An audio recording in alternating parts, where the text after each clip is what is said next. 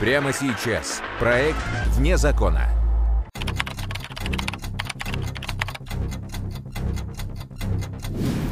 Самые громкие преступления. Самые запутанные и интересные детективные истории России.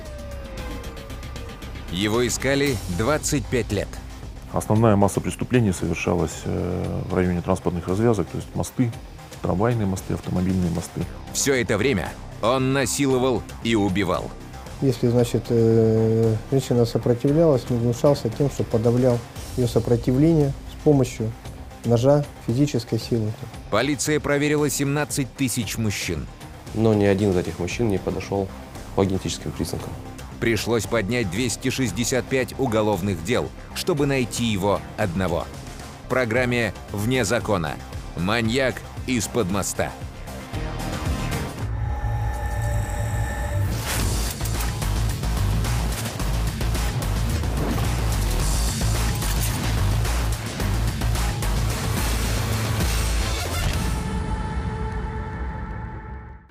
Ранней весной в Екатеринбурге еще холодно, но птицы уже начинают петь, готовясь к брачным играм.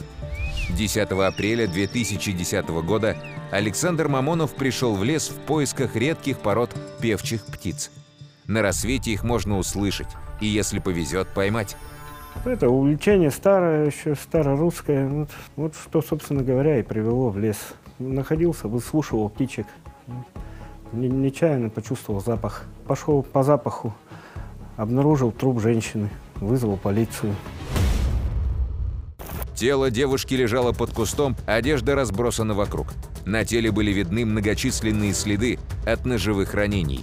При осмотре места происшествия были изъяты дополнительные предметы, интересующие следствие, э, в том числе и э, одежда на трупе со следами крови.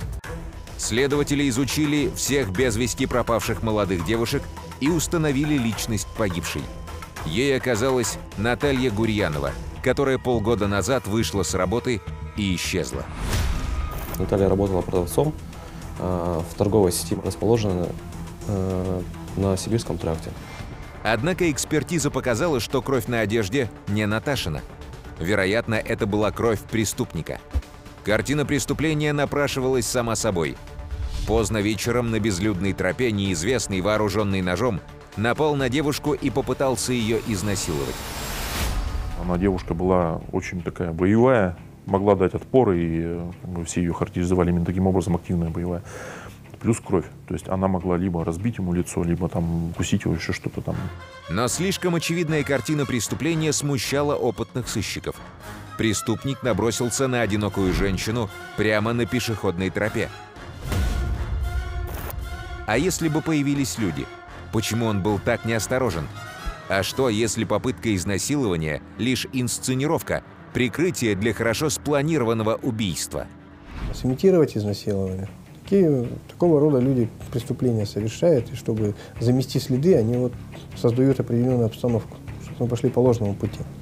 Поэтому однозначно у нас все связи близкие, они отрабатываются на причастность к этому совершению преступления. Сыщики обратили внимание на бывшего приятеля Натальи, отца ее ребенка. Они расставались плохо.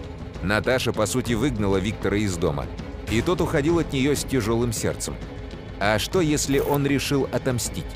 А чтобы отвести от себя подозрения, выдал ее убийство за попытку изнасилования. Или коллеги по работе. Наталья и деньги в долг брала, и ругаться могла в пух и перья. Отработали все связи ее, которые там были, значит, всех молодых людей, с которыми она встречалась, отца, ребенка. Значит, ее э, коллег по работе отработали. Там большой торговый центр, там проводились достаточно серьезные мероприятия. То есть все связи, которые бы там могли, они у нас в это поле зрения попадали. Несколько оперативных групп работали днем и ночью. Но результатов не было. Дело было приостановлено, как не раскрыто. Производство следственных действий по делу было приостановлено. Преступление оставалось не раскрыто. Но прежде чем положить дело на полку, следователь назначил еще одну экспертизу – генетическое исследование крови преступника. По результатам проведенных ДНК-экспертиз, ген- э, генетических экспертиз, было выделено ДНК. И, собственно говоря, с этого все началось. А ровно через год после того, как нашли тело Наташи Гурьяновой, в том же районе Екатеринбурга неизвестный преступник изнасиловал 22-летнюю Светлану. В апреле 2011 года было заявлено изнасилование женщины, совершенное в районе трамвайного моста, железнодорожного моста в Верхсетском районе. На этот раз девушка осталась жива. Ранним утром она торопилась на работу. Над городом еще висели сумерки, улицы были пустынны. Когда Светлана проходила мимо трамвайного моста, она услышала сзади шаги.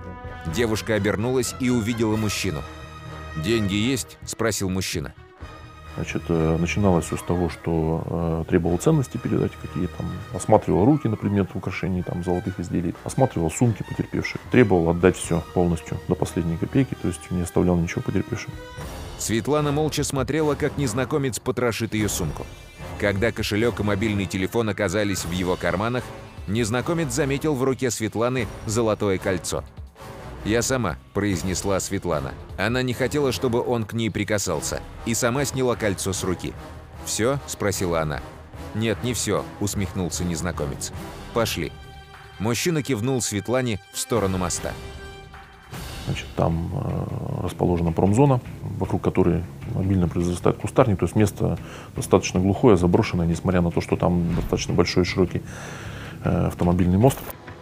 Светлана мгновенно поняла, с какой целью незнакомец хочет отвести ее под мост. На секунду она замешкалась, но в следующее мгновение девушка почувствовала, как острый конец лезвия уперся ей в шею. Из-под тонкой кожи появилась капля крови и побежала вниз, туда, где бешено стучало сердце. То есть преступник по своей психологии как бы тоже понимал, что вот люди, девушки идут на работу, чтобы поживиться и удовлетворить свои эти сексуальные прихоти преступные. Он совершал такого рода нападения. И если, значит, э, женщина сопротивлялась, не гнушался тем, что подавлял ее сопротивление с помощью ножа, физической силы. Тот день Светлана на работу не попала. Вместо этого она сидела в отделении полиции и, размазывая по щекам остатки туши, писала заявление об изнасиловании. Со слов Светланы был составлен фоторобот преступника. Она описала его как молодого, невысокого, щуплого человека. С белья Светланы полицейские взяли образцы спермы и отправили на экспертизу. Была проведена проверка э, вещественных доказательств, взятых с места происшествия, ну, ДНК профилей.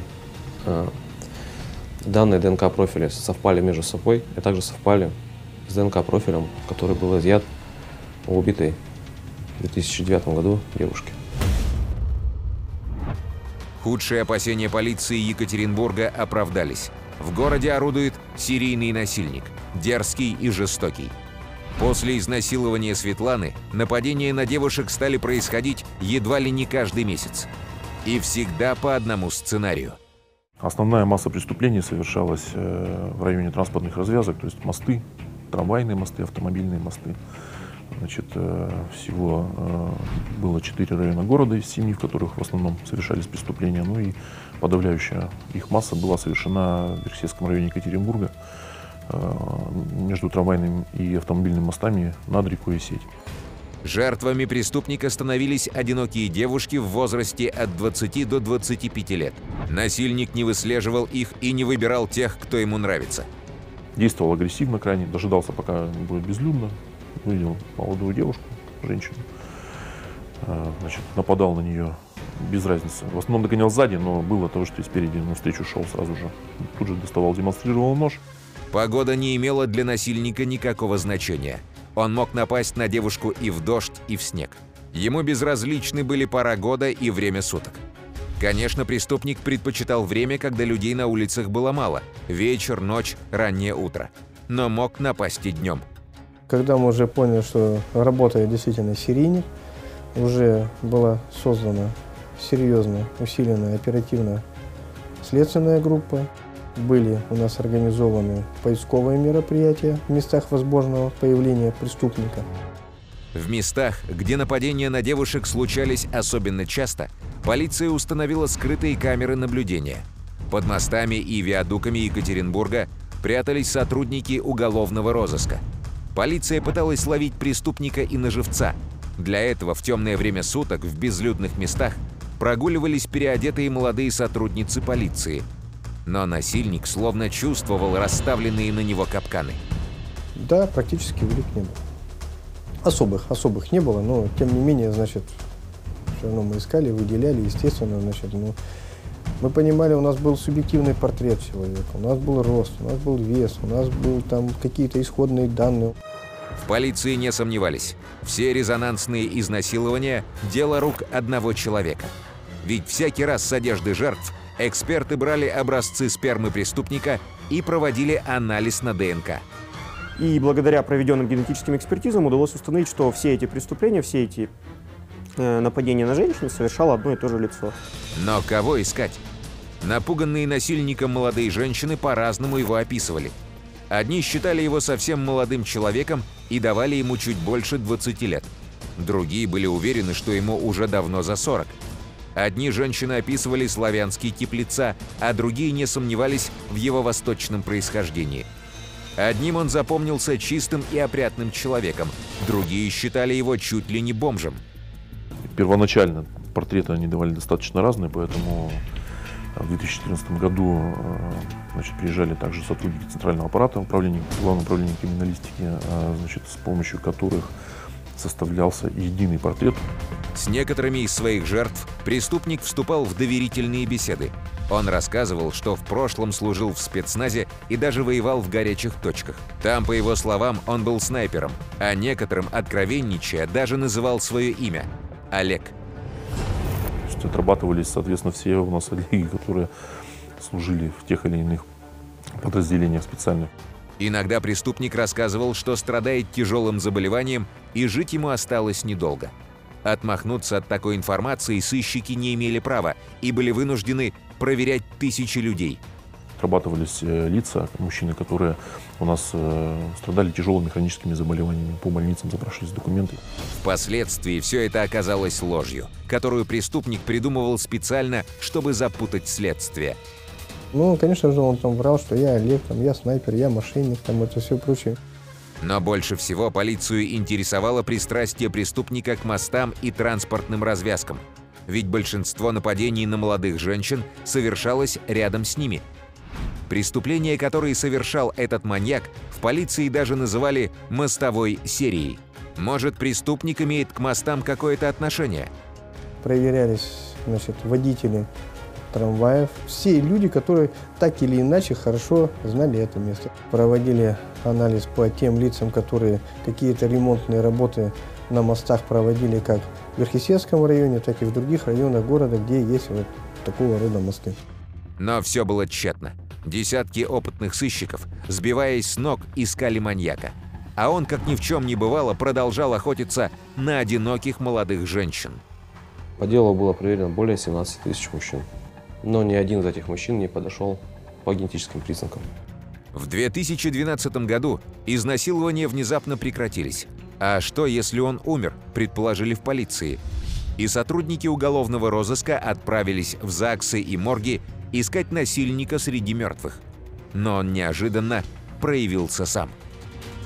В день города в 2014 году, после проведения салюта, 9 отдел полиции по городу Екатеринбургу поступило сообщение об изнасиловании женщин в районе нашего злополучного моста. Марине было тогда 23. Девушка шла вдоль трамвайных путей по безлюдной тропинке. Вскоре она услышала за своей спиной чьи-то торопливые шаги. В тот момент, когда девушка хотела обернуться, сильная мужская рука взяла ее за плечо и рванула назад. Также точно развернул, сразу под угрозой стал э, требовать ценности, передачи ему все телефон, деньги и все остальное. Когда деньги и ценности оказались у преступника, он потребовал, чтобы девушка шла вместе с ним в ближайшие кусты. Марина закричала и попыталась вырваться. Ее не испугал даже нож, который держал в руках преступник. Точно так же вела себя погибшая в 2009-м Наташа Гурьянова. И преступник тоже повел себя точно так же. Он ей нанес удар ножом в шею, шеи. Удар ножом был по касательной, но он этого не понял, видимо. Марина, как подкошенная, упала на землю. Она сделала вид, что потеряла сознание, иначе преступник бил бы ее ножом снова и снова. В следующее мгновение девушка почувствовала, как он срывает с нее одежду. Совершил изнасилование девушки. Вот. После чего скрылся. Когда насильник убежал, Марина поднялась и, истекая кровью, вышла на дорогу. Рядом с ней остановилась машина. Водитель хотел спросить, что случилось. Вместо ответа Марина попросила вызвать полицию. После этого все мероприятия, которые до этого и так проводились, были активизированы. Но кое-что в этих мероприятиях появилось новое. Маньяка нужно было остановить во что бы то ни стало. Полиция стала проверять все случаи изнасилований с начала 90-х годов. Так, в поле зрения сыщиков попало нераскрытое изнасилование, совершенное в 1992 году. Изнасилование было совершено также в зимний период в лесном массиве в районе станция Путевка. А, Изнасилована была 14-летняя девушка, которая возвращалась домой от подруги. Генетической экспертизы в те времена не было, но добросовестный следователь, отправляя дело в архив, на всякий случай приколол к обложке фрагмент ткани, на котором остались следы спермы преступника. Сыщики отправили эту ткань на генетическую экспертизу. И ахнули. Оказалось, что девушку в 92 году изнасиловал тот самый серийник, которого они так долго искали. Что, ну, если не сказать кардинальным образом, но, конечно, изменило ход вообще расследования и категорию проверяемых лиц. Прежде сыщики искали мужчину в возрасте от 25 до 35 лет, а их преступник оказался гораздо старше. В 2017 году ему должно было исполниться не менее 45 лет. Кроме того, проверка показала, что в период с 92 по 2009 год маньяк не совершил ни одного изнасилования. Почему? Что ему мешало? А не сидел ли он в тюрьме все это время? Начали изучать дела в архивах, в том числе Свердловского областного суда, и при очередном изучении уголовного дела было установлено, что есть такой гражданин Баласов. Сел он э, в 2000 э, 1994 году, и вышел он в октябре 2009 года за месяц, за полтора месяца до того, как было совершено нападение на первую жертву нашу. Из материалов уголовного дела. Баласов Дмитрий Анатольевич, 1970 года рождения. Проживает в Екатеринбурге. В 1994 году осужден Свердловским областным судом к 15 годам лишения свободы за двойное убийство и изнасилование. Срок отбыл полностью. После освобождения на учет в правоохранительных органах не встал. Местонахождение в настоящий момент неизвестно. Теперь все силы полиции были брошены на поиски Баласова. Его родители были живы, но заявили, что сына давно не видели и отношения с ним не поддерживают. Чтобы убедиться в том, что группа на правильном пути, следователь назначил генетическую экспертизу родителям Баласова. Проведена молекулярно-генетическая экспертиза и доказано то, что нашим подозреваемым является Баласов. Где искать в большом городе уголовника? Конечно, у тех, с кем он сидел в колонии. За людьми из ближнего круга Баласова установили круглосуточное наружное наблюдение. Наблюдение несколько дней ни к чему не приводило. Но вскоре внимание сыщиков привлек один из бывших приятелей Баласова из города Первоуральска. Они вместе сидели в колонии и освобождались в одно время. Наблюдая за домом приятеля, сыщики были уверены, что он живет один и гостей не принимает. Но через несколько дней приятель сел в машину и поехал в центр города. Там он купил два стакана чая и две шавермы. Сотрудники полиции смекнули, зачем две шаурмы одному человеку. И тем более, зачем ему два стакана горячего чая? Вряд ли он сможет довести их до дома, не расплескав. А нет ли в машине кого-то еще, предположили сыщики, и рванули на перерез приятелю. Пластиковые стаканчики с чаем полетели на землю. Рядом с ними упала шаверма. Двое сотрудников уголовного розыска на всякий случай блокировали приятеля. Двое других распахнули задние дверцы автомобиля. На заднем сидении машины лежал Баласов. Подозреваемый был задержан на территории города Полевского, доставлен в Следственное управление Следственного комитета. На допросах Баласов попытался от всего отказаться. Но генетическая экспертиза подтвердила, Именно он насиловал и убивал молодых женщин. Отпираться не имело смысла, и Баласов признал свою вину. На этот раз Свердловский областной суд приговорил его к пожизненному заключению –